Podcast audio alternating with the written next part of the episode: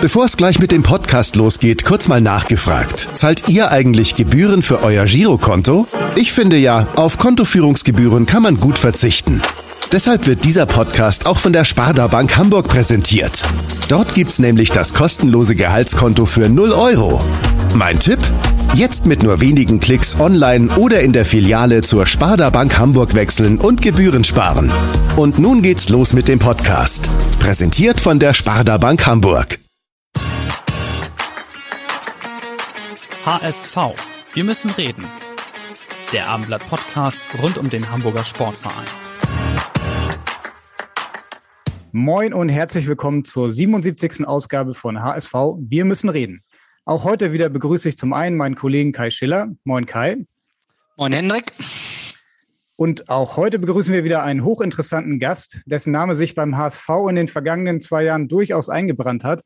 In der Stadt des kommenden HSV-Gegners kennt ihn allerdings jeder und daher übernimmt die Vorstellung unseres Gastes heute ein langjähriger Begleiter, und zwar Thomas Jenscher von der Heidenheimer Zeitung.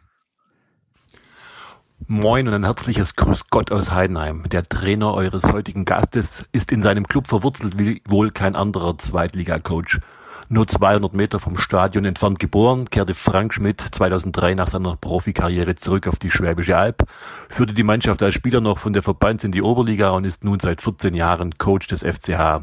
Wenn er hier bleibt, und daran wagt keiner zu zweifeln, löst er in zwei Jahren Volker Finke als Rekordhalter ab.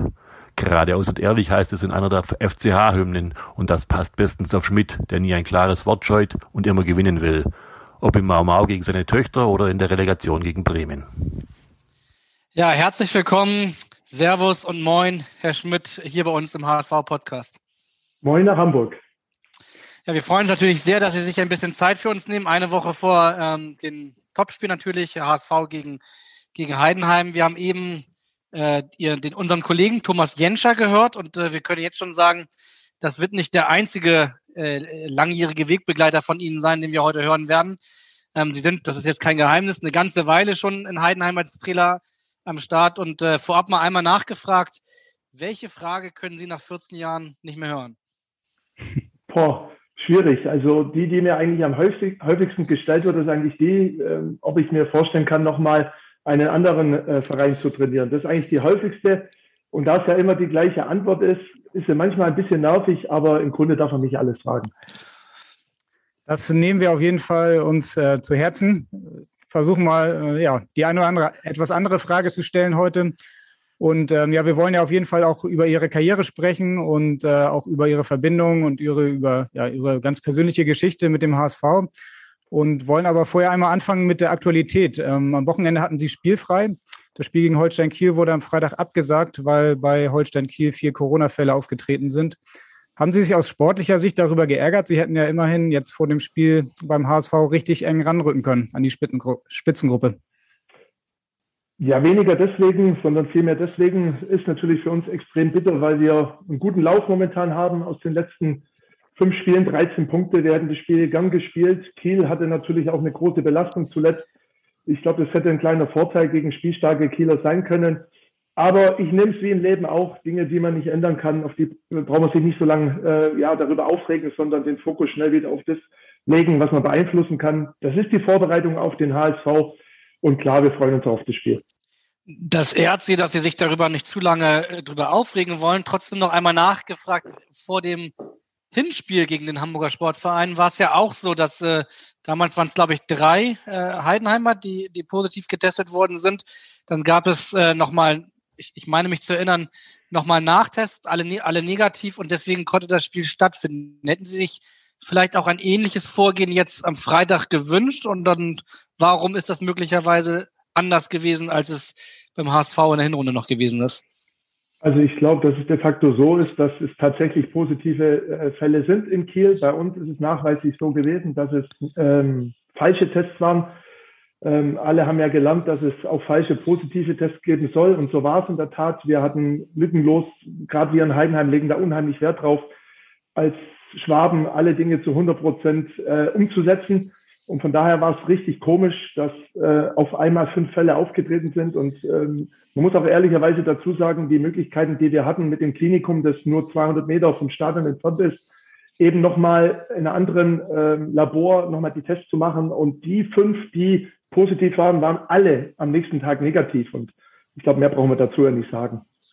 Mhm. Trotzdem ist es ja ein bisschen äh, merkwürdig auch, dass die Quarantäneregelungen ja sehr unterschiedlich sind. Also bei Bayern München gab es dann Fälle, da wurde, musste dann nur ein Spieler, glaube ich, in Quarantäne. Bei Holstein Kiel muss jetzt die gesamte Mannschaft in Quarantäne, bei Hannover 96 auch. Das sind ja doch irgendwie Regelungen, die dann schwer nachzuvollziehen sind, diese Unterschiedlichkeit der Regeln. Würden Sie sagen, da muss jetzt mal auch eine Einheitlichkeit her, was ähm, ja, die einzelnen Bestimmungen angeht? Also zunächst mal, ich bin weder Mediziner noch Politiker, die das am Ende zu entscheiden haben. Aber ich denke, es kommt am Ende, es ist ja der Föderalismus, der da mit entscheidend ist und natürlich auch die Beziehung zum Gesundheitsamt, ähm, wie man kommuniziert, wie transparent, wie engmaschig. Ich kann das nur für uns sagen, vom ersten Tag an haben wir versucht, da nicht nur bei diesen auftretenden Fällen des, äh, den Kontakt zu suchen, sondern eigentlich sind im ständigen Austausch. Und ich glaube, das wird man nicht ändern können, weil jedes Gesundheitsamt sitzen andere Menschen und Menschen entscheiden einfach anders aus unterschiedlichen Gründen. Und deswegen glaube ich, ist das nur ein Wunschgedanke, dass man das vereinheitlichen kann. Ähm, und darüber hinaus, ich glaube, wir, wir sollten zufrieden sein mit dem, wie es bisher war. Natürlich momentan in der zweiten Liga, was ärgerlich, drei Vereine. Vielleicht hat es auch mit der Mutation zu tun, keine Ahnung. Aber Fakt ist, am Ende muss das Gesundheitsamt, muss der jeweilige Verein mit, mit dem hiesigen Gesundheitsamt äh, die richtige Entscheidung treffen. Sie sind jetzt ähm, zum zweiten Mal von einem Spielabsage betroffen. Das erste Mal war es das Wetter. Jetzt ist es sozusagen ein Corona-Fall beim Gegner. Ähm, haben Sie diese, also das, das ist ja noch händelbar, sage ich mal. Bei Holstein Kiel ist es jetzt so, die, den droht im April, ähm, den drohen acht Spiele im April, während zum Beispiel der HSV nur fünf haben wird. Ähm, haben Sie die Sorge, dass es hinten raus, wo man ja in diesem Jahr keinen Puffer hat, bedingt durch die EM, dass, es, dass der Spielplan ein bisschen eng werden könnte? Ja, wenn man jetzt die letzten Ereignisse nimmt, dann kann das durchaus sein. Äh, kann keiner garantieren, dass es jetzt die letzten Fälle waren, sondern ähm, wir achten wirklich penibel auf, auf die Dinge, dass wir uns möglichst nicht anstecken. Aber viele Spieler, Trainer, Funktionsteam haben eben auch Familie, haben Kinder, die Schulen sind wieder auf. Und deswegen, ähm, ja, kann ich nur auch aus unserer Warte sagen, wir sind unheimlich froh, dass wir zum jetzigen Zeitpunkt 39 Punkte haben und somit Planungssicherheit für die neue Saison, weil man eben nicht weiß, was bis zum Ende der Saison noch alles passieren kann. Hm. Sie haben schon gesagt, Sie sind kein äh, Virologe und auch kein Politiker, aber Sie sind Fußballtrainer und jetzt seit einem Jahr auch schon sehr extrem von der Corona-Pandemie betroffen. Wie hat sich denn Ihr Leben eigentlich als Fußballtrainer so seit seit März 2020 verändert? Können Sie das mal so ein bisschen ähm, beleuchten? Ich glaube, als Fußballtrainer nur marginal. Natürlich äh, müssen wir mit dem Hygienekonzept umgehen. Ich glaube, das ist der entscheidende Faktor, was sich für mich als Trainer geändert hat. Aber ansonsten hat sich für mich viel als Mensch geändert, wie für jeden anderen in unserem Land auf der Welt letztendlich auch. Ähm, ich habe sogar noch zu Hause drei Krankenschwestern, äh, meine Frau, meine beiden Töchter, wobei meine beiden Töchter jetzt nicht mehr zu Hause wohnen. Und da hat man natürlich dann so einen besonderen Blick nochmal drauf und natürlich auch eine gewisse Gefahr. Und deswegen äh, glaube ich, ist es für mich äh, extrem schade, dass ich meine Kinder jetzt im letzten Jahr relativ wenig gesehen habe, wenig Treffen stattgefunden haben. Und das ist eigentlich das Traurigste an der Pandemie, äh, für mich persönlich. Und natürlich hofft man, dass, dass sich niemand ansteckt und äh, einen schweren Verlauf hat. Das ist ja auch ganz klar. Und deswegen, ich habe die gleichen oder wir haben die, äh, als Fußballer die gleichen Themen wie die Menschen draußen, die äh, in anderen Berufen, in normalen Berufen arbeiten. Und alles andere ist Pragmatismus. Man versucht eben mit, den, mit dem Hygienekonzept, mit den Vorgaben umzugehen und versucht das Beste draus zu machen. Und deswegen auch da, was uns auszeichnet, nicht jammern, sondern die Dinge umsetzen. Punkt. Genau, wir wollen heute in dieser Stunde ja auch nicht zu viel jammern und wollen jetzt nicht nur über Corona sprechen, sondern vor allen Dingen äh, über, über Heidenheim und über, über Fußball. Und äh, tatsächlich haben sie ja auch in der Corona-Zeit durchaus das ein oder andere Hi äh, Highlight mit Heidenheim gehabt. Äh, aus HSV-Sicht war das äh, nicht unbedingt ein Highlight, eher ein Lowlight, aber ähm, ich erinnere mich da, ich war in Heidenheim nämlich am 33. Spieltag der vergangenen Saison, als in der vierten Minute der Nachspielzeit, glaube ich, war es, äh, Konstantin Kirschbaumer dieses entscheidende 2 zu 1 Tor geschossen hat. Ich meine mich zu erinnern, dass da sie einen ganz guten Sprint hingelegt haben. Haben sie sich eine Zerrung dazu geholt oder erholt von den, von den Auswirkungen dieses späten Tors? Ja, zunächst mal glaube ich, das muss jeder verstehen, was dieser Moment für uns bedeutet hat in dem Moment. Und ich war selber überrascht, mich nochmal im Bild zu sehen. Äh, es war zwar bei Antritt Endgeschwindigkeit, aber es ging noch ein paar Meter. Ähm, ich habe ja leider mit dem einen oder anderen Wehwehchen zu kämpfen an den Beinen. Äh, aber dieser Moment, den vergisst man nicht. Die Entstehung des Tores, das, äh, das wird man sich nie mehr anschauen müssen. Das ist so allgegenwärtig im Kopf. Nicht, weil es gegen den HSV war, sondern weil es in dem Moment gegen den Konkurrenten war, den Sky zu überholen, um noch eine Chance auf einen Lebenstraum zu haben. Und ein äh, unglaubliches Gefühl in dem Moment. Und trotzdem muss man sagen, ein paar Tage oder Wochen später war es der bitterste Moment, in die Relegation zu gehen und den Aufstieg in die Bundesliga äh, und mit zwei Unentschieden eben nicht äh, aufzusteigen. Und es zeigt, wie nah im Fußball ja diese Glücksmomente sind und eben ja diese tiefste Traurigkeit, die man sich nur vorstellen kann, außerhalb vom Abstieg. Ja, über die Relegation können wir mit Sicherheit gleich auch nochmal sprechen, aber nochmal zurück zu diesem Spiel gegen den HSV, dieses Tor am Ende, da sind ja wirklich alle Dämme gebrochen, auch wenn keine Zuschauer dann dabei waren. Welche Bilder kommen denn bei Ihnen noch hoch, wenn Sie so an dieses Spiel zurückdenken? Sie sagen schon, die Entstehung des Tores äh, ja, ist Ihnen noch total präsent. Also zunächst mal war es ein typisches Spiel für uns. Ich glaube, dass der HSV die bessere Mannschaft war und uns direkt, und trotzdem stand es nur 0 zur Halbzeit und direkt nach der Halbzeit durch einen krassen Abwehrfehler, eigentlich in einer 1 gegen 2 Situation, wir das Tor bekommen durch, äh, äh, wer war's? Poyan Palo. Poyan Palo, genau, der das 1-0 macht. Aber wer uns kennt, weiß, wir geben nie auf, sondern äh, wir geben so lange Vollgas, bis der Schiedsrichter das Spiel abpfeift. Wir haben schon ein Abseitstor, glaube ich, gemacht durch, durch Stefan Schimmer. Und dann äh, begünstigt durch ein Eigentor sind wir eben im Spiel zurück gewesen. Und dann kam es eben in diese, zu dieser 94. Minute. Teuerkauf, Teuerkauf klärt den Ball lang. Tim Kleindienst geht im Sprint in seiner unnachahmlichen Weise in dieses Kopfballduell. Marc Schnatterer weiß das schon vorher ist deswegen schneller als, die, als der Abwehrspieler von HSV und spielt mit links den Ball nochmal diagonal genau auf Schimmer, der den Ball perfekt auf Kaschbaumer ablegt. Und Kaschi ist ein Spieler, wenn der im 16er ist und die Innenseite nimmt, dann hat er eine Quote von mindestens 80 Prozent. Und wenn man dann an das Bild denkt, ähm, das in dem Moment präsent ist, dann ist es dieses Jubelbild vor der Kamera, als Kaschbaumer in die Kamera geht, Leibold noch wegdrückt äh, und natürlich Tut mir leid für den HSV, aber für uns war es natürlich eine besondere Situation. Ja, ich erinnere mich auch noch sehr bildlich äh, an die ganze Szenerie. Was ich natürlich nicht weiß, ist, wie ging es denn nach dem Spiel für Sie weiter? Also ähm, natürlich war jetzt keine Jubelorgien möglich, äh, Corona-bedingt, aber wie, wie war es abends? Konnte die Mannschaft nochmal in der Kabine beim Bier zusammensitzen? Ging das oder was, was haben Sie gemacht abends? Also mit Sicherheit haben wir an dem Abend noch kurz darauf angestoßen, äh, eben diese Chance zu haben, am letzten Spieltag die Relegation klar zu machen. Aber letztendlich, ja, war es ganz pragmatisch. Wir wussten, wir haben jetzt ein ganz wichtiges Spiel in Bielefeld. Und wir wussten im Vorfeld auch, wir können uns keine Niederlage erlauben. Und wahrscheinlich, ähm, ja, müssen wir das Spiel sogar gewinnen. Und äh, das war dann ein Spiel in Bielefeld, wo wir chancenlos waren und eigentlich alle Fälle davon zu schwimmen drohten. Und dass wir es dann trotzdem noch geschafft haben, das war in erster Linie, war ich enttäuscht über unsere Leistung. Und dann zwei Stunden später war dann doch klar, dass, dass Sandhausen tatsächlich beim HSV gewonnen hat und wir uns dann ja intensiv auf diese Relegation äh, gegen Bremen vorbereitet haben. Ja, Kai und ich saßen auf jeden Fall in Hamburg und haben uns das 1 zu 5 angeguckt. Das war wirklich auch ein ja, sehr, sehr kurioses Spiel mit dieser Chance, dann wirklich mit einem Unentschieden in die Relegation einzuziehen und dann am Ende 1 zu 5 zu verlieren. Sie haben ja, glaube ich, auch einen ganz guten Draht zu Dieter Hecking. Haben Sie eigentlich so nach der Saison irgendwann nochmal mit ihm darüber gesprochen, über diese beiden Spieltage? Das haben wir tatsächlich äh, in seiner neuen Funktion, Funktion jetzt beim ersten FC Nürnberg. Gab es mal ein Interview zusammen mit Felix Magath, Dieter Hecking und mir ähm, zum Thema zweite Liga. Und da haben wir äh, nochmal Zeit gehabt, darüber zu sprechen. Ähm, aber Dieter Hecking ist jetzt auch keiner, der da Lust gehabt hat, lang drüber zu, äh, zu, zu, zu philosophieren oder zurückzudenken ich kann mich noch gut erinnern, dass er gesagt hat, es gehört eben zum Fußball dazu. In dem Moment haben wir es verdient, weil wir das Spiel dann noch mit, mit aller Macht gewonnen haben. Und für den HSV war es eigentlich unvorstellbar, dieses Spiel nochmal, oder ja, dieses erstens dieses Spiel zu verlieren und zweitens eben den ersten FC Heidenheim an sich vorbeizulassen. Ja, und Sie haben ja selber aber gesagt, dass äh, Jubel und Trauer dann im Fußball ganz nah beieinander liegen. Die, kurz danach kam die Relegation.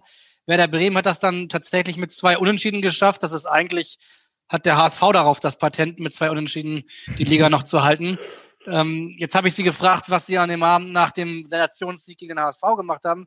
Die Frage wäre, was, was war nach dieser, nach dieser bitteren Enttäuschung, das, das war ja ein Abendspiel gegen Werder Bremen, als Sie es trotz tollem Spiels dann am Ende des Tages nicht geschafft haben? Na, zunächst mal glaube ich, der Grund, warum wir es nicht geschafft haben, lag im Hinspiel in Bremen. Da waren wir die klar bessere Mannschaft und haben es verpasst, eben dieses wichtige Auswärtstor zu schießen. Und dann darf man nicht vergessen, wir gehen in das zweite Spiel in Heidenheim rein und, und wir waren sehr selbstbewusst, äh, eben das schaffen zu können.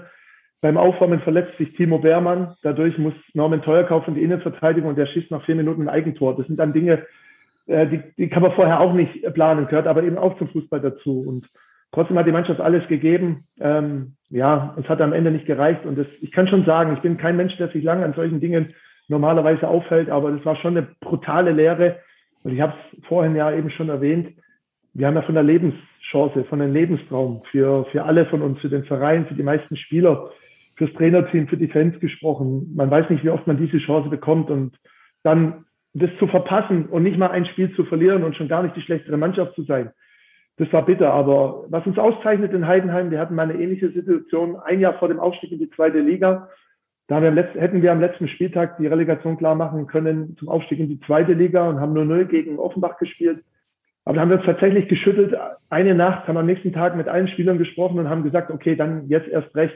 Das hat jetzt natürlich ein bisschen länger gedauert, aber ich habe auch die, die Zeit dann schon in der Woche darauf genutzt, um Einzelgespräche mit oder Gespräche mit potenziellen Neuzugängen zu führen von diesen fünf äh, Gesprächen sind vier Spieler dann zu uns gekommen. Von daher haben wir die Zeit genutzt, so wie wir es immer machen in Heidenheim. Ich habe irgendwo mal gehört, ich glaube, in einem anderen Podcast haben Sie erzählt, dass Sie ein sehr guter Schläfer sind, dass Sie eigentlich nie Probleme haben, irgendwo zu schlafen, ob es im Bus ist oder nach Spielen. War denn zumindest diese Nacht nach dem Werder-Spiel vielleicht ein bisschen unruhiger als sonst? Überhaupt nicht. Also es ist in der Tat so, ähm, da habe ich überhaupt keine Probleme damit und ich gehe ins Bett, um zu schlafen und nicht um nachzudenken, weil ich weiß, ich brauche die Energie am nächsten Tag also geschlafen habe ich gut, aber der Hammer am nächsten Morgen, wo der Wecker geklingelt hat, der war ziemlich brachial. Da ist einem das nochmal vor Augen geführt worden. Und ich muss ehrlich sein, diesmal hat keine, keine Nacht gereicht oder ein Tag, sondern es hat dann schon drei, vier Tage gereicht. Aber der Gedanke, dass uns das jetzt nichts bringt, sondern die, wir eine kurze Pause haben durch die Relegation, dass wir Leistungsträger verlieren, dass aber die zweite Liga uns ganz schnell wieder einholen wird äh, und unheimlich viel von uns verlangt wird das hat mich sofort wieder angetrieben. Deswegen war diese Depression vielleicht zwei, drei Tage und dann war der Blick schon wieder nach vorne gerichtet. Der Aufstieg wäre ja tatsächlich auch das vollendete Märchen dann gewesen nach 13 Jahren äh, für Sie und für Heidenheim. Sie haben gesagt, das sei ein Lebenstraum gewesen. Andererseits muss man jetzt ja sagen, wenn man sich die zweite Liga auch in dieser Saison wieder anguckt, ist ja nicht so, dass das jetzt unmöglich ist, dass Heidenheim es dann doch nochmal schaffen wird. Also vielleicht ist das ja sogar die größere die größere Leistung nach diesem Rückschlag. Es gibt viele Mannschaften, die äh, auch in der Relegation nah dran waren, Braunschweig, Karlsruhe, Kaiserslautern und danach brutalst abgestürzt sind, dass Heidenheim diesen Absturz verhindert hat. Ja, aber trotzdem ist es ja nicht so, dass wir von Anfang an äh, da vorne mitgespielt haben im ersten Drittel, sondern auch einen schweren Start wieder gehabt haben. Und ich habe es gesagt, im zweiten Jahr hintereinander äh, wieder vier Leistungsträger verloren, äh, beispielsweise Niklas Dorsch, Sebastian Griesbeck, Tim Kleindienst natürlich erst, äh, Timo Bermann und das Jahr davor war es aber ähnlich. Mit Robert Glatzel, mit Robert Andrich, mit Nico Dovedan. Äh, und das ist eben auch der Heidenheimer Weg. Das beinhaltet natürlich, dass man nicht einfach nur den Schalter umlegt und sagt, so, wir machen jetzt, wir, wir verlieren Leistungsträger, haben Transfererlöse und dann spielen wir einfach weiter flockig mit den, mit den Hochkarätern in der Liga mit. Und deswegen hat es gedauert äh, und man muss eigentlich gar nicht so weit zurückgehen. Ich glaube, vor vier Spieltagen oder fünf Spieltagen waren wir zwölf Punkte hinter dem HSV oder sogar 13, ich weiß es gar nicht genau. Ähm, und jetzt haben wir zumindest wieder so eine kleine Tuchfühlung auf den Relegationsplatz äh, und auf die ersten Plätze. Ja, ich kann nur eins sagen, unser Ziel war von Anfang an in diesem Jahr nach der verpassten Relegation, nach dem Umbruch eine sorgenfreie Saison zu spielen. Aber natürlich, der Klassenhalt ist sicher da passiert nichts mehr. Jetzt beschränken wir uns auch nicht vom Kopf und wollen versuchen, so viel mögliche, so viele Punkte wie möglich zu holen. Und wenn es am Ende so ist, dass wir so viele Punkte holen, dass wir wieder Dritter sind, dann nehmen wir das gerne an. Also Sie haben schon gesagt, am Anfang der Saison hatten Sie natürlich, ähm, das ist ja dann immer so, noch etwas äh, Startschwierigkeiten. Vielleicht ein Schlüsselmoment dieser Saison, dann das Hinspiel gegen den HSV. Da lagen Sie ja nach 24 Minuten 2 zu 0 zurück am Ende in der letzten Minute wieder 3 zu 2 gewonnen durch das dritte Tor dann von Christian Kühlwetter. War das für Sie so auch ein Wendepunkt in dieser Saison? Ja, mit Sicherheit ein ganz wichtiges Spiel, weil so ein Spiel kann auch ein ganz bitterer äh, Spieltag werden, wenn man 2-0 hinten liegt. Da HSV eigentlich komplett der Chef im Ring war, aber es reicht oft einen Moment, dann ist man zurück und ich glaube, nach dem 0-2 hat keiner gerechnet. Ich glaube, zur Halbzeit stand es dann schon 2-2 und in der zweiten Halbzeit war das Spiel offen. Aber gab ein paar so Spiele, ähm, ich glaube auch in Kiel, weil wir, ich sage mal, zu Hause sind wir in der Nacht, da ist es unheimlich schwer, uns zu besiegen. Aber der Schuh drückt auswärts und es hat einfach damit zu tun, dass wir jetzt nicht diese Mannschaft sind, die spielerisch jede Mannschaft auseinander nimmt, sondern eben andere Stärken hat. Und ähm, wir waren in Kiel auch 2-0 hinten. Kiel hatte die äh, große Chance zum 3-0, ähnlich wie beim HSV. Und auch dieses Spiel haben wir nicht verloren, haben wir zumindest noch einen Punkt geholt. Und somit gab es zwei, drei Spiele, die dafür gesorgt haben, dass wir dann schon stabiler geworden sind und eben dafür gesorgt haben, dass wir mit einer Serie auch von unten ganz weit wegkommen, was ganz klar das, groß, das, das größte Ziel von uns natürlich war in dieser Saison.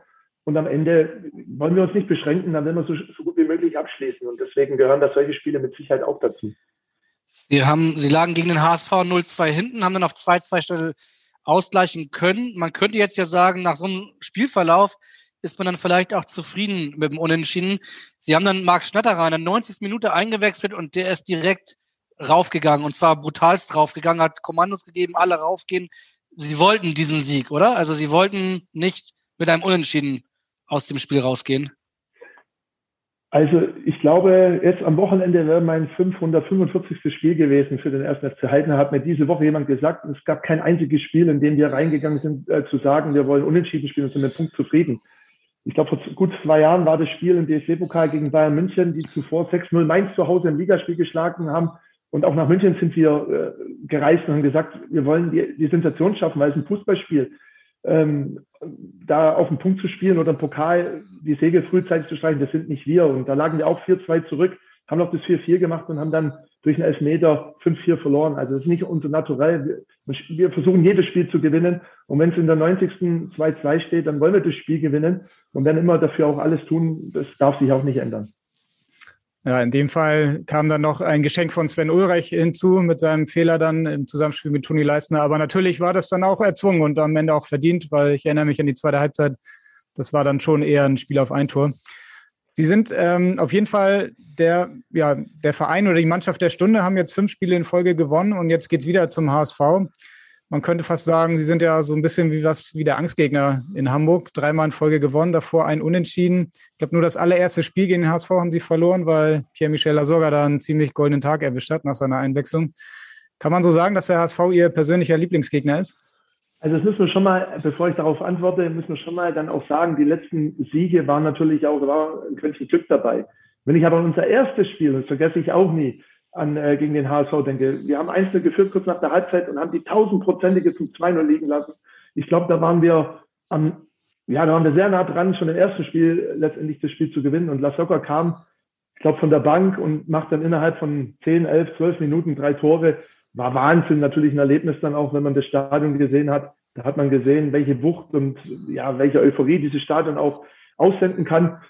Ähm, aber Sie werden verstehen, dass ich äh, da schon demütig genug bin, dass ich nicht von, äh, von äh, Lieblingsgegner HSV spreche, sondern wir sind einfach dankbar, dass wir in, in einem Ligaspiel, dass wir nicht bezahlen müssen dafür, dass der HSV zu einem zu einem Freundschaftsspiel kommt, wie es vor ein paar Jahren äh, der Fall war mit vielen Vereinen, gegen die wir äh, spielen durften, dann, dass es eben um was geht. Und das macht es letztendlich für uns aus. Und falls es uns gelingen sollte, ähm, kommenden, kommendes Wochenende wieder ein gutes Spiel zu machen, das Spiel offen zu halten, da hätten wir natürlich nichts dagegen. Die Wucht des Stadions werden wir am, am Sonnabend leider nicht dann äh, miterleben können, weil eben keine Zuschauer dabei sind. Trotzdem waren Sie ja schon sehr häufig in Hamburg, nicht nur beim HSV, sondern auch beim FC St. Pauli. Und äh, genau zu diesem Thema hätte dann ein Freund von Ihnen, nämlich der Vorstandsvorsitzende Holger Sannwald, eine konkrete Nachfrage. Hallo Frank, Holle hier. Du, das Hamburg Abendblatt hat mich gebeten, dass ich im Rahmen von dem Podcast, äh, den du ja machst vor unserem Spiel beim HSV, dir auch eine Frage stellen soll, was ich natürlich sehr gerne mache. Und ich habe mir überlegt, dass es natürlich so was bisschen Schwieriges sein muss und nicht so was, was Einfaches, um dich ein bisschen rauszufordern. Ich weiß, dass du das ja sehr gern hast, wenn du erlebst ja Herausforderungen. Deshalb meine Frage an dich wie folgt. Wo spielst du in Hamburg lieber? Am Millentor oder im Volksparkstadion? Ganz gefährliche Frage. Wenn ich, wenn ich jetzt äh, einen Podcast von HSV bin, müsste ich sagen beim HSV, ein Podcast von St. Pauli, St. Pauli, aber das stimmt natürlich nicht. Ähm, ich bin normal kein Mensch, der eine Tendenz zur Mitte hat, aber in dem Fall auf jeden Fall, weil ich glaube, ähm, es ist einfach ungerecht, da jetzt ein Verein zu bevorzugen, sondern beide Stadien sind was Besonderes. Größe natürlich ähm, mit der Geschichte in der Bundesliga, mit der Uhr, die so lange geschlagen hat in der Bundesliga, war das lange Zeit unvorstellbar, da um Punkte zu spielen. Schon eher St. Pauli, die natürlich eine längere Vergangenheit in der zweiten Liga gehabt haben.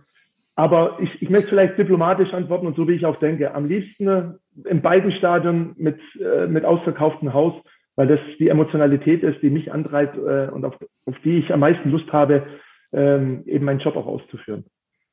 Rein statistisch würde ich jetzt mal sagen, liegt Ihnen der HSV etwas besser als St. Pauli, oder? Ich habe nochmal in die Statistik geguckt. Ich glaube, das allererste Spiel haben Sie da gewonnen. Danach, ja, kamen ein paar also, Niederlagen hinzu und jetzt im Hinspiel auch ähm, am Millantor, ja, 4 zu 2, auch wenn das äh, Torschussverhältnis, glaube ich, etwas anders ausgesagt hat. Ja, ja, genau, das ist definitiv richtig. Dieses, diese Saison haben wir zweimal gegen St. Pauli verloren. Aber die Jahre davor war, war schon so, dass St. Pauli ein gern gesehener Gast, vor allen Dingen in Heidenheim war. Wir haben, glaube ich, alle Spiele gewonnen bis dato ähm, und haben da, denke ich, unterm Strich auch eine positive Bilanz. Ich kann es nur nochmal wiederholen. Wenn man das überlegt, gegen HSV haben wir jetzt, glaube ich, fünf Spiele, drei Sieger, ein Unterschied, eine Niederlage gegen St. Pauli, auch eine positive Bilanz. Ist schon ein bisschen verrückt. Das ist in der Tat verrückt.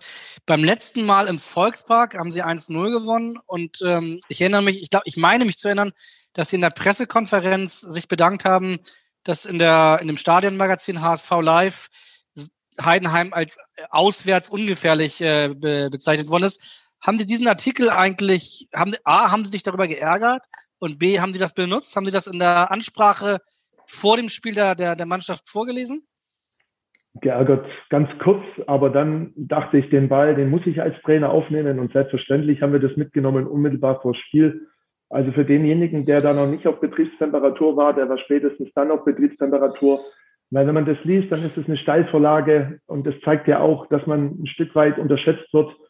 Und das haben wir wirklich dafür genutzt und deswegen habe ich auch bedankt, weil das war für uns nochmal so ein extra Kick zu zeigen, dass wir auch auswärts ein bisschen mehr können, als nur ja, letztendlich dann ein gern gesehener Gast zu sein. Ja, ich glaube, die Zeiten, dass Heidenheim jetzt beim HSV unterschätzt werden, die müssten eigentlich vorbei sein. Trotzdem ist es immer noch so, wenn der HSV gegen Heidenheim spielt, dann ist es einfach von, ja, vom Namen, von der Größe her irgendwie eine klare Rollenverteilung. Wie sehen Sie das, ähm, wenn Sie jetzt mit, mit Heidenheim beim HSV sind? Sagen Sie da, das ist hier der HSV, geht's raus und spielt Fußball, wir haben nichts zu verlieren oder hat sich das dann doch schon ähm, deutlich auch angenähert. Es wäre ein bisschen einfach. Ich glaube, die Zeiten sind vorbei, äh, wo man diese Floskeln benutzt. Ähm, wenn man aufs große Ganze schaut, äh, ohne dass man jetzt direkt vom Spieltag oder im Spieltag ist, dann äh, muss man einfach feststellen, das sind zwei Welten, die aufeinandertreffen. Von den Städten, von der Tradition im Profifußball, Tradition im Profifußball, äh, von den Gegebenheiten, von den Möglichkeiten. Da sind wir natürlich ganz klein aufgestellt, aber auf der anderen Seite ist es so, du musst einfach wissen, wie, wie die zweite Liga funktioniert. Und wenn du den Fehler machst, ähm, von vornherein nicht dein Bestes zu geben und dran zu glauben, dass du gegen jeden Gegner eine Chance hast mit deinen Mitteln, dann ist ein Fehler. Und ich glaube, eine unserer Stärken ist, dass wir wissen, was wir können und was wir nicht können, was unsere Stärken und Schwächen sind. Und dementsprechend ist es nicht so, dass wir vielleicht wie Kiel, wie Bochum, wie der HSV, wie, wie Fürth möchte ich es mal nennen, immer mit der gleichen Herangehensweise, oft auch mit der gleichen Grundordnung spielen, sondern wir sind anpassungsfähig und müssen anpassungsfähig sein. Aber am Ende ist entscheidend, wie die Spieler auf den Platz gehen und welches Vertrauen und Überzeugung sie in den Plan äh, äh, haben, erstens, und dann das auf dem Platz umsetzen. Und ich glaube, da ist es mittlerweile so, unabhängig davon, dass sich unsere Mannschaft immer verändert hat, das ist unser Gen, das ist unser, unsere Philosophie, dass wir mittlerweile uns auch als etablierten Zweitligist sehen und einfach keine Angst haben. Das heißt nicht, dass man immer erfolgreich ist und dass wir den HSV zum vierten Mal in Serie schlagen, aber die Möglichkeit ist da und entsprechend werden wir in dieses Spiel auch reingehen. Sie haben gesagt, das gehört zum, zum, zum Gehen von Heidenheim, dass, dass der Club auch immer wieder seine besten Spieler halt dann äh, verkaufen muss. Einer dieser besten Spieler, der auch beim HSV, beim, beim Sieg gegen den HSV beim 1 zu 0 dabei war, Niklas Dorsch, war später ja auch nochmal beim HSV sogar im Gespräch der möchte dann auch noch mal ganz kurz einen Gruß aus Belgien schicken. Servus Coach. Ähm, ja, natürlich hoffe ich erstmal, dass es Ihnen und Ihrer Familie soweit gut geht. Natürlich erinnere ich mich sehr gerne an unsere an unsere tollen Siege gegen den HSV zurück. Ähm, in Hamburg unglaublich, was wir dann für einen Fight an den Tag gelegt haben. Zu Hause mit dem späten Siegtreffer von Kershi. War eine tolle Zeit. Habe ich mich auch schon mehrmals bei Ihnen bedankt für die tolle Zeit. Ähm, noch eine kurze Info, wenn Sie mittlerweile ähm, im Backgammon besser geworden sind, lassen Sie es mich wissen. Ich komme gerne vorbei auf ein Duell, wenn ich wieder ähm, mal in Deutschland sein sollte. Grüße aus Belgien. Ciao, ciao. Grüße aus Belgien von Niklas Dorsch. Ja, eine sehr, sehr nette Nachricht. Man merkt auf jeden Fall, dass Sie auch eine sehr persönliche Beziehung zu Ihren Spielern aufbauen. Ja, nur die Frage nach dem Backgammon, nach Ihren Backgammon-Fähigkeiten.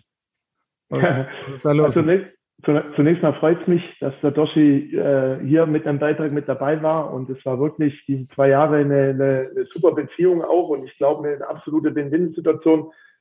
Vielleicht darf ich ausholen, bevor ich äh, zum Backgammon komme. Man darf nicht vergessen, Niklas Dosch kam vom FC Bayern München, zwar nicht von den Profis, äh, auch wenn er am Schluss sogar in der Champions League dabei war, Bundesligaspiele gehabt hat, sondern kam von Bayern München 2 und so ein begnadeter Fußballer mit seinen Fähigkeiten, dass der am Ende in Heidenheim landet, das zeigt einfach, wie gut wir und wie schnell wir auch in unserem Scouting sind. Und ich glaube, er hat die Zeit genutzt, ähm, uns besser zu machen, aber sich selber auch in seinen Bereichen, die er vielleicht nicht so gut konnte. Und ähm, ich kann nur eins sagen, ich, mich hat es gewundert, dass er in die erste Liga nach Belgien ist und es niemand gab anscheinend in der, in der, in der deutschen Bundesliga, weil, weil er einfach solche Fähigkeiten hat, um, um äh, auch in, in Deutschland in der ersten Bundesliga zu spielen. Aber das nur am Rande. Und deswegen, falls es hört, natürlich schöne Grüße zurück. Und er, er kennt mich. Ich habe von niemand Angst, auch nicht im Backgammon von Niklas Dosch. Ich müsste jetzt die Frage, müsste ich anerkennen, wenn wir, wenn wir mindestens 20 Spiele äh, in diesen zwei Jahren gemacht haben. Ich glaube, es waren nur ein oder zwei Spiele im Backgammon. Und ich lade ihn hiermit herzlich ein, nach Heidenheim zu kommen. Zehn Spiele mindestens, weil dann ist ein Sieg kein Zufall, sondern dann hat es auch mit Können zu tun. Wir haben ja schon in der Vorstellung gehört, dass auch beim Mau, beim Mau Mau gegen ihre Töchter sie ungerne verlieren, Backgammon offenbar auch. Ähm, sind sie über die Jahre trotzdem ein bisschen gelassener geworden oder ist das Verlieren wie am ersten Tag keine Option? Also ist bis heute keine Option. Mau Mau spielen wir nicht mehr. Meine Töchter sind, wohnen, sind Erwachsene, ja, kann man schon sagen, wohnen mittlerweile außerhalb und spielen andere Sachen, kein, kein Mau Mau mehr. Äh, aber sollte es dazu kommen, wenn ich spiele, dann spiele ich, um zu gewinnen. Ich hasse nichts mehr als Selbstzweck, wenn man was macht, egal ob in der Freizeit oder wenn es äh, im Profifußball was geht. Man tritt an, um seine bestmögliche Leistung zu bringen und, und versucht, seinen Gegner zu schlagen. Und deswegen stehe ich jeden Tag auf, deswegen werde ich nie müde. Wenn ich mal irgendwann mal, wenn es mir gleichgültig ist, wie wir spielen, ob ich, ob ich nach, einem, nach einer Niederlage genauso gut gelaunt bin wie nach einem Sieg, dann bin ich, dann ist es Zeit aufzuhören. Ähm, und das wird aber so schnell nicht passieren. Also es ist auf jeden Fall so, wenn man mit anderen Menschen über sie spricht, dann kommen oft diese beiden Attribute. Zum einen sehr ehrlich, aber auch zum anderen sehr, sehr ehrgeizig. Wie ist das bei Ihnen? War das als Kind schon immer so? Waren Sie ähm, ja als kleiner Junge schon auf dem Spielplatz, wenn es mit dem Ball irgendwo auf, auf zwei selbst aufgebaute Tore ging, so ehrgeizig? Ja, das vergisst man natürlich nicht. Ähm, ich hatte das große Glück, ähm, aufzuwachsen mit älteren äh, Kindern und Jugendlichen. Die waren im Schnitt drei, vier Jahre älter. Und das war ein Stahlbad für mich, da durchzugehen. Man hat gespielt zwischen Garagen auf Teer, blutige Knie, Ellbogen, Kopf, ganz normal. Und eben als Jüngster, ja, ein paar Dinge auch erleben zu müssen, die einem helfen, sich dann später durchzusetzen. Und so ging es eigentlich weiter. Ich hatte das große Glück, als junger Spieler in der A-Jugend damals beim 1. FC Nürnberg mit den Profis mitzutrainieren, mit äh, Spielern wie Dieter Eckstein, Andreas Köpke, Manni Schwabel, Hans Dorfner, äh, Zarate, die, könnte die, den, die Liste größer machen, aber auch da wieder genau dieses Bild, sich durchzusetzen, äh, zu lernen von den Großen und äh, im Frankenstadion äh, hinten zu sehen und zu sagen, da möchte ich auch mal hin. Und deswegen ist es schon so, mein ganzes Leben ähm, hat mich das begleitet, äh, eben diesen, diesen Ehrgeiz zu spielen. Ich bin damals, ich habe auch Tennis gespielt in meinen jungen Jahren. Bin ich mal gefragt worden, ja, was, was will ich mal, was würde ich gerne mal machen? Da sei gegen Boris Becker äh, Tennis spielen der zu seiner Zeit ja auch alles gewonnen hat. Der sagt, ja und, der sagt, ja gewinnen natürlich. Ähm, das wäre wahrscheinlich schwierig geworden, aber ich glaube, diese Einstellung in unserem Beruf, ohne krankhaft zu sein oder beleidigend zu sein, wenn es eben nicht gelingt, aber diese Einstellung zu haben, als Gruppe, als Mannschaft, mit diesen Attributen, die Sie auch gerade über, über mich selber genannt haben, glaube ich, dass man viel erreichen kann und das ist mir eben unheimlich wichtig. Urs Becker ist ja gar nicht so weit von Ihnen entfernt aufgewachsen. Zu einem Treffen kam es aber nie? ich glaube, er kennt mich nicht mal. Und von daher, ähm, ja, kann ich nur sagen, ähm, es war zu, zu, zu der Zeit ähm, in den 80er und 90er Jahren ein absolutes Vorbild, was den Tennis betrifft. Ich hatte bis vor kurzem auch noch seinen, seinen Puma, wenn man das sagen darf, Tennisschläger in Grau-Rot. Äh, bloß wir sind jetzt umgezogen vor einem Jahr und wir mussten äh, ein paar Dinge loswerden und da war leider sein Schläger auch mit dabei. Aber zu dem Treffen ist nie gekommen und wahrscheinlich wird es auch nie dazu kommen. Aber vielleicht ergibt es doch mal der Zufall, dass man sich irgendwann mal trifft. Ja, das wäre auf jeden Fall nochmal eine schöne Geschichte. Sie haben gerade schon ein paar Namen erwähnt, mit denen Sie damals in Nürnberg gespielt haben. Das äh, sind ja durchaus klangvolle Namen. Was, glaube ich, viele nicht wissen, Sie sind dann ja nach Westenbergskreuth gegangen und äh, waren ein Teil dieses berühmten Spiels zwischen der Spielvereinigung Westenbergskreuth und Bayern München damals im DFB-Pokal in der ersten Runde. Eine der größten Sensationen im, ja, in der deutschen Fußballgeschichte. Kann man sagen, dass dieses ähm, Spiel vielleicht so eine Blaupause war für Ihre Karriere auch, weil Sie damals schon gemerkt haben, ja, was alles möglich ist im Fußball? Ja, definitiv. Das ist damals wie heute war das eigentlich unmöglich, letztendlich so ein Spiel äh, als Underdog äh, zu, zu gewinnen. Wir haben ja nicht in Festenbergskreuz am Schwalbenberg gespielt, wo, glaube ich, 5000 Zuschauer reingingen, sondern wir sind ja auch noch umgezogen ins große Frankenstadion. Also alles hat ja für die Bayern gesprochen. Ich glaube, es war sogar das erste Spiel von Trapattoni, wenn mich nicht alles täuscht und äh, auch die Mannschaft war mit allem bestückt, was ich mir vorstellen kann. Aber das Schöne ist, wir haben dran geglaubt und am Ende war es noch nicht unverdient. Und ähm, das war sicherlich ein Meilenstein, genauso wie meine Zeit bei Alemannia Aachen am alten Tivoli. Ich glaube, es hat mich geprägt, vor allen Dingen unter dem Trainer Werner Fuchs, der leider damals während dem Training auch verstorben ist. Da sind Dinge passiert, die, die kann man nicht kaufen. Das sind Dinge, das ist das Schicksal, das ist das Leben. Und wenn man, die habe ich natürlich mitgenommen für meine Zeit als Trainer. Und ich glaube, die waren für mich sehr, sehr wichtig, auch zu verstehen, dass der Fußball nicht nur aus Taktik und Trainingswissenschaft besteht, sondern vor allen Dingen der Umgang mit Menschen das Entscheidende ist. Und ja, bis jetzt kann ich mich nicht beschweren, dass es äh, allzu schlecht gelaufen ist damit. Können Sie sich noch erinnern, was äh, Paul Hesselbach äh, gesagt hat als letztes, bevor es dann raus ins Stadion ging gegen die großen Bayern mit Lothar Matthäus, Jean-Pierre Papin und wie sie alle hießen. Ja, Oliver Kahn. Ja, man darf nicht vergessen, es war wie, wie jetzt heute auch noch, es gab immer am letzten Spieltag ein Spiel, was auch live damals in Fonse kam. Und wir waren im Hotel und haben noch die Zusammenfassungen von den anderen Spielen gesehen. Und da kam so dieser Satz nach dem Motto, es ist wahr, wir fahren jetzt ins Frankenstadion und dann sind wir diejenigen, auf die alle schauen werden. Und keiner rechnet sich was aus, aber wir werden, wir werden wirklich alles probieren und, und wichtig ist, dass ihr daran glaubt und nicht nur ja, vor Erfurt erstarrt, wenn er auf dem Platz steht, äh, weil eben diese Spieler Bayern München der Gegner ist. Und von Minute zu Minute wurde eben dieser Glaube größer.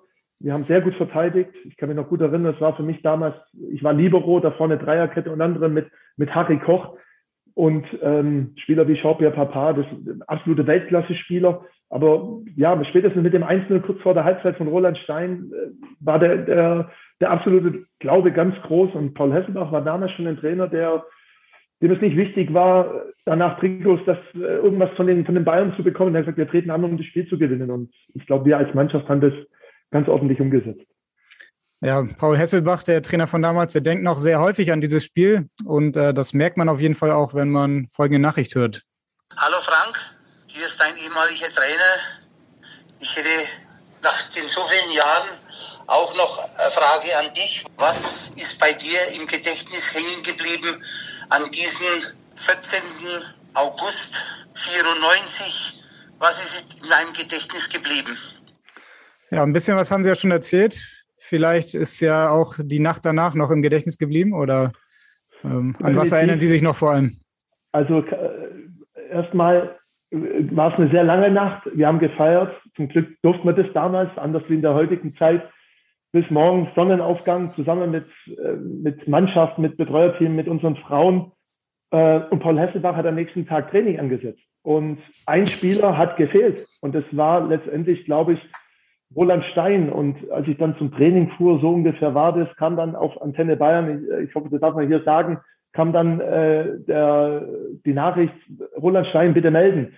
Ähm, es ist Training und ähm, er hat einen Interviewtermin. Und ja, wie gesagt, wir haben lange gefeiert und da kann man ihm nachsehen, dass wahrscheinlich er den Wecker nicht gehört hat und, und alle ihn gesucht haben, der, der damals das Tor geschossen hat. Und ich glaube, ja, dieses, diese, diese Geschichte von dem Teedorf mit 400 Einwohnern zusammen, dann noch vielleicht, was mir jetzt gerade spontan noch einfällt, ist, äh, der Sponsor ist ja in der Teebranche unterwegs und damals gab es dann diesen 1 zu 0 Tee, der dann verkauft wurde, den dann äh, Martin Bauer die Firma dann in Produktion gebracht hat.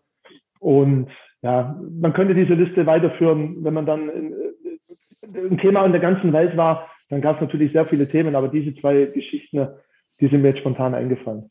Hat sich denn der Kollege Stein dann noch zum Interview eingefunden oder äh, hat er dann äh, weiter den Schlaf der Gerechten geschlafen? Also Roland Stein war auch einer von der Sorte, den hat gar nichts aus der Ruhe gebracht. Und äh, ich glaube, er ist dann irgendwann eingetrudelt und hat gesagt, er versteht die ganze Aufregung nicht. Wir haben gestern die Bayern geschlagen, also alle mal ganz ruhig. ja. Sie waren auf jeden Fall damals noch ein sehr junger Spieler, ich glaube gerade mal 20 Jahre maximal.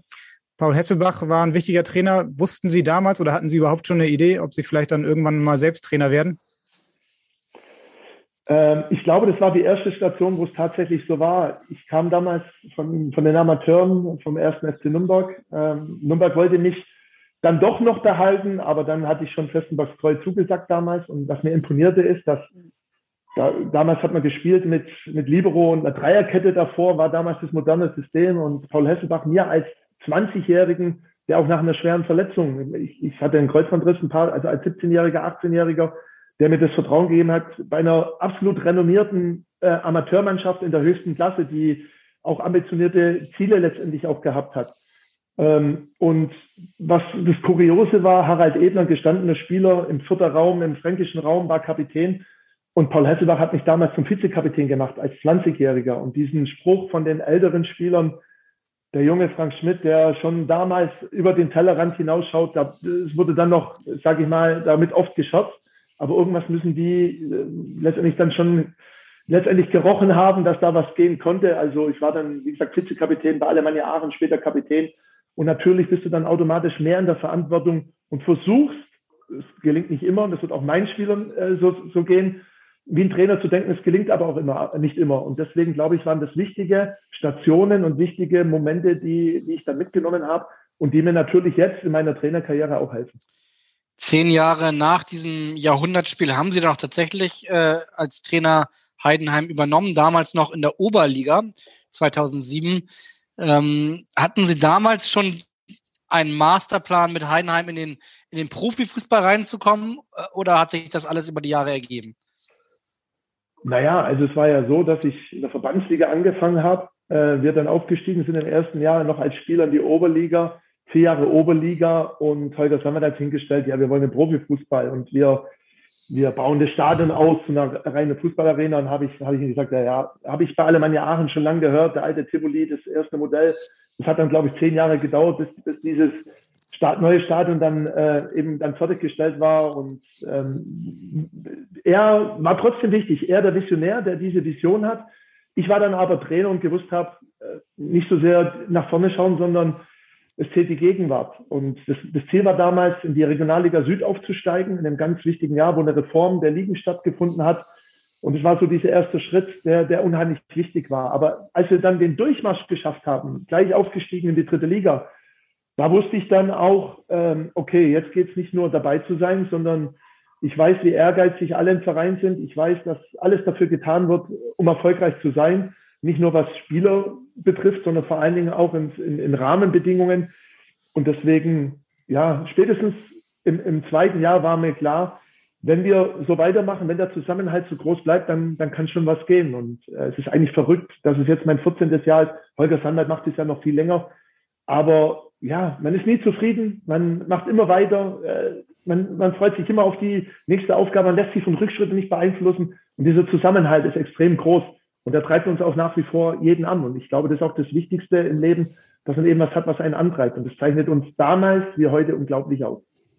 Ja, Holger Sandwald haben Sie gesagt, Frank Schmidt, das waren mit Sicherheit die beiden großen Figuren. Eine kam dann noch dazu, nämlich mit Marc Schnatterer ein Jahr später in der Regionalliga, hat dann ja auch all die Jahre und all die Aufstiege mit Ihnen mitgemacht. Mussten Sie ihn eigentlich jemals überzeugen, in Heidenheim zu bleiben oder war das für ihn auch immer klar? Sie kennen wahrscheinlich die Geschichte, deswegen fragen Sie nach. Ähm, also Max Schnapperer kam damals nach dem Aufstieg in die Regionalliga. Holger Sandal wollte ihn unbedingt. Ich habe selber gegen ihn noch gespielt, damals mit Heidenheim gegen die SGV Freiberg. Äh, und da habe ich ihn kennengelernt auf dem Platz als absolut ehrgeizigen, auch jähzornigen Spieler, der bis zum Schluss alles dafür tut, um erfolgreich zu sein. Und dann kam er zu uns vom KSC 2, die wollten ihn nicht mehr, KSC 2 damals. Äh, und dann haben wir, dann war er bei uns auf der rauen schwedischen Alp, möchte ich es mal betiteln, und hat dann schnell gemerkt, dass da zwei Alpha-Tiere sind, die äh, gerade aus ihrem Weg gehen. Und Marc hat, glaube ich, nach, nach ein paar Tagen, nach ein, zwei Wochen gesagt, also Leute, das wird hier nichts mit mir. Auf, auf das hier habe ich keinen Bock. Und es war unser Königstransfer. Marc Schnatterer, wirklich begnadet mit seiner Schusstechnik. Wir haben an ihn geglaubt und dann wollte er tatsächlich seinen Vertrag auflösen, wollte studieren und mit seinen Kumpels in seiner Heimat kicken. Und dann werde ich nie vergessen, das war mit, äh, unglaublich zu sehen, wie man Menschen führt, damals von Holger Sonnwald. Wir saßen dann zu dritt zusammen und er hat zum Marc gesagt, jetzt pass auf, hier werden gar keine Schnellschüsse gemacht. Du gehst jetzt, du, drehst jetzt noch mal eine Woche weiter und gehst noch mal komplett in dich und überlegst dir, ob du das hier machen willst oder nicht. Und wenn du nach einer Woche kommst und sagst, ich habe nach wie vor keinen Bock, dann zerreißen wir den Vertrag und dann akzeptieren wir das. Und so war der Beginn mit Marc Schnatterer. Wenn man überlegt, was daraus geworden ist, es ist unglaublich. Es wird nie mehr einen Spieler wie Marc Schnatterer beim ersten FC Heidenheim geben der in jeder Liga äh, mit des Nonplusultra war, der unglaubliche Werte hat, äh, der, der unheimlich viele Tore geschossen hat und vorbereitet hat, der Publikumsliebling, Leistungsträger, Stammspieler in jedem Training trainiert hat, wie wenn er Ersatzspieler war und auch noch beliebt bei jeder, bei den Müttern aller Töchter in ganz Heidenheim. Also es ist schon ein Paket, das ist unglaublich. Ähm, und äh, über diese vielen Jahre, ähm, glaube ich, haben wir ihm sehr, sehr viel zu bedanken. Und schade für ihn wie für uns alle, dass auch er älter wird und dass das Karriereende ja absehbar ist. Das war jetzt eine sehr schöne Geschichte, nur die Frage haben Sie natürlich nicht beantwortet, nämlich ob Sie ihn eigentlich jemals überzeugen mussten, äh, außer natürlich in dieser ersten Sekunde. Aber gab es jemals einen Club, wo er vielleicht ein Angebot hatte und wo Sie sagen müssen, weißt du was, du weißt doch, was du hier hast an Heidenheim, bleib doch bitte lieber hier? Ach so, war die Frage, ich dachte äh, äh, insgesamt. Äh, nein, so, denn die Frage, es wurde nie konkret in dem Sinn und die Frage kann nur Marc Schneiderer selbst beantworten, weil ähm, ich glaube, er hat sich wohlgefühlt dann am, von Anfang an, wenn man dann sagen will, nach ein paar Wochen und ähm, hat dann auch gewusst, was er im Verein hat äh, und der Verein auch an ihn.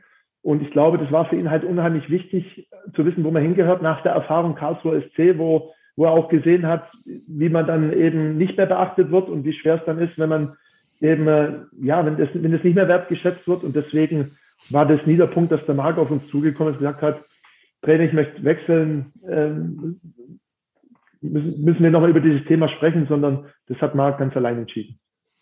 Ah, Sie sagen schon, die Frage muss dann Marc Schnatterer vielleicht nochmal selbst beantworten. Jetzt müssen Sie allerdings erstmal eine Frage von Marc Schnatterer beantworten. Servus Coach, äh, hier ist der Schnatti.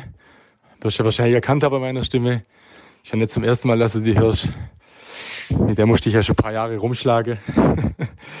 Einer der wenigen Schreckmomente, die wir hatten in unserer gemeinsamen Zeit, das war vor, ich glaube, knapp zwei Jahren im Trainingslager 2019, als wir ein Testspiel hatten und das Testspiel äh, ganz kurios unterbrochen worden ist. Du kannst dich daran erinnern, äh, vielleicht kannst du es auch dann erzählen, wie das Auto auf einmal äh, das da sich selbstständig gemacht hat und Richtung ähm, Platz gerollt ist. Wie hast du das wahrgenommen? Ist dir dann auch in dem Moment, wie mir auch, so ein bisschen das Herz in die Hose gerutscht oder äh, wie kam das bei dir so rüber?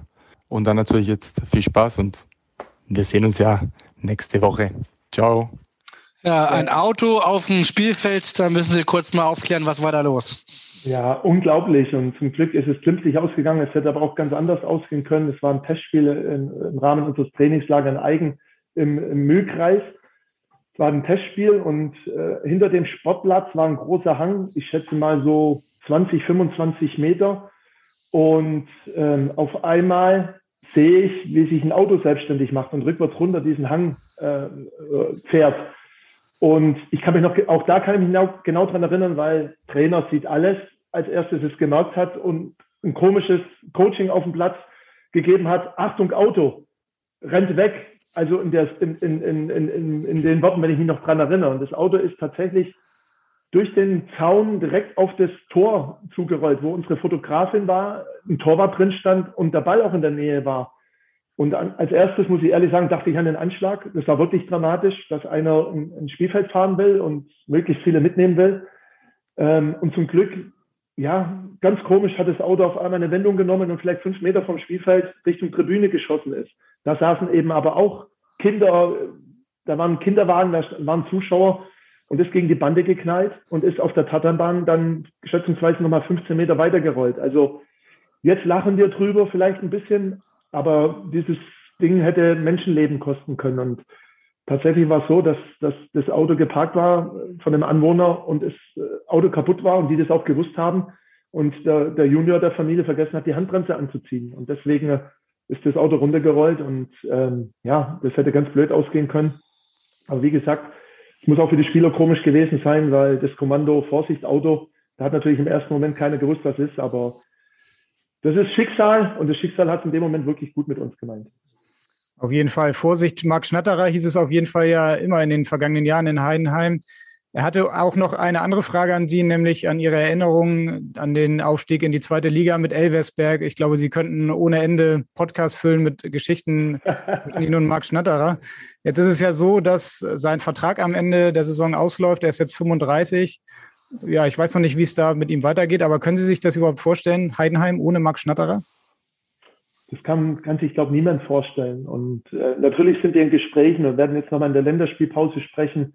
Ich glaube, für Marc ist auch wichtig, es geht so oder so weiter beim ersten FC Heidenheim. Das ist vom, vom Verein auch klar kommuniziert, aber die Frage ist, wann eben dieser Zeitpunkt da ist. Ich finde es unglaublich, dass er jetzt mit, in diesem Jahr wird er 36, er hat eine Verletzung gehabt, eine Operation. Ansonsten ist er wirklich gut durchgekommen und ich habe schon, schon gesagt, eine unglaubliche, äh, ja, einen unglaublichen Weg, äh, Leistungsnachweis gebracht. Und deswegen, es, nur die, es wird weitergehen, davon gehe ich 100 Prozent aus. Die Frage ist, wie und wann. Äh, und ich bin mir auch sicher, auch das müsste der Marc selber beantworten, dass er, wird sich, ich kann mir gut vorstellen, dass er selber Trainer wird. Und wer weiß, vielleicht eines Tages mein Nachfolger. Sie haben ja gesagt, dass jetzt gerade das, das Gespräche geführt werden. Und gibt es in Heidenheim gar keinen Sportdirektor? Dann werden diese Gespräche von Ihnen und von, von äh, Herrn Sanwald geführt oder wie, wie läuft das? Genau, das ist ein großer Vorteil, kurze Wege. Natürlich gibt es bei uns einen Aufsichtsrat, einen Wirtschaftsbeirat, natürlich gibt es bei uns eine Presse und, und, und wichtige Entscheidungsträger im Verein. Aber die Gespräche werden geführt von, von Holger Sanwald äh, und von mir, egal ob es jetzt mit Spieler oder in anderen Bereichen ist. Und ja, ähm, bei uns geht es so. Ich glaube, dass äh, eben die Rahmenbedingungen bisschen andere sind wie bei großen Vereinen, wo es natürlich dann Sportvorstände, Direktoren und so weiter gibt. Äh, der Vorteil bei uns ist eben kurze Wege. Man muss nicht viel diskutieren, sondern man trifft Entscheidungen. Die, da wird, werden dann alle anderen mit ins Boot genommen und äh, dann zieht man das auch durch, ohne Wenn und Aber. Und das hat natürlich den Vorteil, wie ich eben geschildert habe. Den Heidenheimer Weg kennt man ja. Sie sind dafür bekannt, auch äh, junge Spieler aus der Region nach Heidenheim zu holen, sie besser zu machen. Die Rahmenbedingungen haben Sie auch gerade schon angesprochen. Trotzdem vielleicht mal so die Frage, scouten Sie dann auch mal so beim HSV, gucken, was da so vielleicht für interessante Spieler sind? Gab es vielleicht sogar jemals einen Spieler, den Sie versucht haben, vom HSV nach Heidenheim zu holen? Boah, das muss ich jetzt scharf nachdenken. Ähm, nein, ich meine, das ist ja auch vermessen, Spieler vom HSV zu holen. Zumal ich glaube, das würde unser Budget sprengen. Äh, das ist nicht dieses Becken, in dem wir fischen, sondern wir haben eine ganz klare Transferphilosophie. Und man muss ja auch denken, ein Trainer, der so lange bei einem Verein tätig ist, der, da, da müssen auch die Rahmenbedingungen geschaffen werden, dass es so lange funktioniert. Und deswegen versuchen wir Spieler zu identifizieren, die vielleicht ein oder zwei Ligen weiter unten spielen, wo wir ein Potenzial, wo wir eine Waffe erkennen, wo wir vorstellen können, dass diese Spieler sich bei uns entwickeln und wir haben von über Niklas Dosch, Dosch gesprochen, auch ein, äh, Christian Kübert, der kam jetzt auch aus der dritten Liga, ein Robert Glatzel, ähm, da kann man die Liste sofort führen. Und das ist eben unsere Philosophie, das ist unsere ähm, Herangehensweise, wie wir das Ganze letztendlich auch angehen wollen. Und trotzdem gibt es so Ausnahmen wie ein Michael Turk, den wir damals am Ende seiner Karriere geholt haben, weil uns dieser Baustein gefehlt hat. Und natürlich jetzt einen Tim Kleindienst gab es die Chance, ihn im Winter äh, für ein halbes Jahr auszuleihen eine Position, die für uns ganz wichtig ist. Aber Spieler vom HSV, glaube ich, wird auch in der Zukunft so sein, dass die eher, wenn überhaupt, vielleicht nach, von Heidenheim zum HSV als umgekehrt wechseln. Äh, als Trainer sind Sie ja immer Heidenheim bislang treu geblieben. Wie war das denn? Als Spieler haben Sie ja einige Stationen gehabt. Gab es irgendwann mal ein Angebot, wo, wo, Sie heute sagen, das haben Sie bereut, dass Sie das abgelehnt haben? Oder sind Sie mit all dem, wie es passiert ist, genauso zufrieden? Nein, ich bereue nie was, weil ich entscheide mich immer für die Dinge in dem Moment, wo ich sage, das möchte ich jetzt unbedingt machen. Und deswegen kann ich nicht eine große Zeit danach letztendlich sagen, ah, hätte ich es doch lieber anders gemacht. Ich mache es genau andersrum. Ich sage lieber, ich, so wie ich will, so wie ich in dem Moment fühle, damit ich im Nachgang nicht sagen kann, ja, hätte ich es doch anders gemacht. Und deswegen, ich glaube, meine Karriere war leider geprägt von vielen Verletzungen, auch schweren Verletzungen. Aber ich bin unheimlich dankbar für viele Stationen. Bei, damals fing an dann bei Nürnberg unter Willi Entenmann. Es ging weiter dann im Festenbergskreuz, Hesselbach haben wir gesagt. Dann kam es zur Fusion Spielvereinigung Fürth, die traditionsreiche Verein mit Festenbergskreuz zur Spielvereinigung Kräuter Fürth. Ich war ein Teil dieser Fusionsmannschaft, hatte dann Armin Fee als Trainer. Das Einzige, sage ich, was vielleicht ein Fehler war, als junger, ungeduldiger Spieler hätte ich nicht wechseln sollen, damals von Kräuter Fürth nach Österreich in die zweite Liga. Das hätte ich nicht unbedingt gebraucht. Aber dann vor allen Dingen meine Station bei Alemannia Aachen, die hat mich geprägt. Meine Kinder sind dort geboren. Wir sind aufgestiegen. Wir haben einen Trainer, das muss man sich mal vorstellen, im Training verloren, der verstorben ist, Werner Fuchs. Von dem habe ich so viel mitnehmen können als Trainer, vor allen Dingen als Mensch. Ich hatte Jörg Berger zu dieser Zeit und deswegen alles, wie es war, war es gut und hat mir geholfen, jetzt ja auch der Trainer zu sein, der ich eben bin. Als Trainer kennt man Sie jetzt auf jeden Fall in ganz Deutschland. Als Spieler waren Sie ja durchaus äh, ein ja, solider Abwehrspieler, würde ich mal sagen, der aber auch durchaus torgefährlich war. Ähm, hatten Sie damals so ein Vorbild als, als Fußballer, als junger Fußballer? Wie war das? Ja, man darf nicht vergessen, ich, wie gesagt, ich war ja auch äh, in Nürnberg und war Jugendnationalspieler und habe auch für Deutschland 1993 die WM in Australien gespielt mit Carsten Janker, mit Ramelow, mit Jens Nowotny. Ähm, und da war ich noch Stürmer. Carsten Janker war mein Konkurrent. Und als ich dann, wir sind dann ausgeschieden, leider in der Vorrunde, ähm, und bin dann sofort umfunktioniert worden zum Abwehrspieler. Heißt, ich war meine ganze Jugend Stürmer und dann Abwehrspieler. Und deswegen sucht man sich dann natürlich auch Vorbilder, die ja ähnlich spielen. Und Frank Neubart war so einer bei Werder Bremen. Groß, schlaksig, torgefährlich, der glaube ich auch erst Stürmer war und dann Abwehrspieler.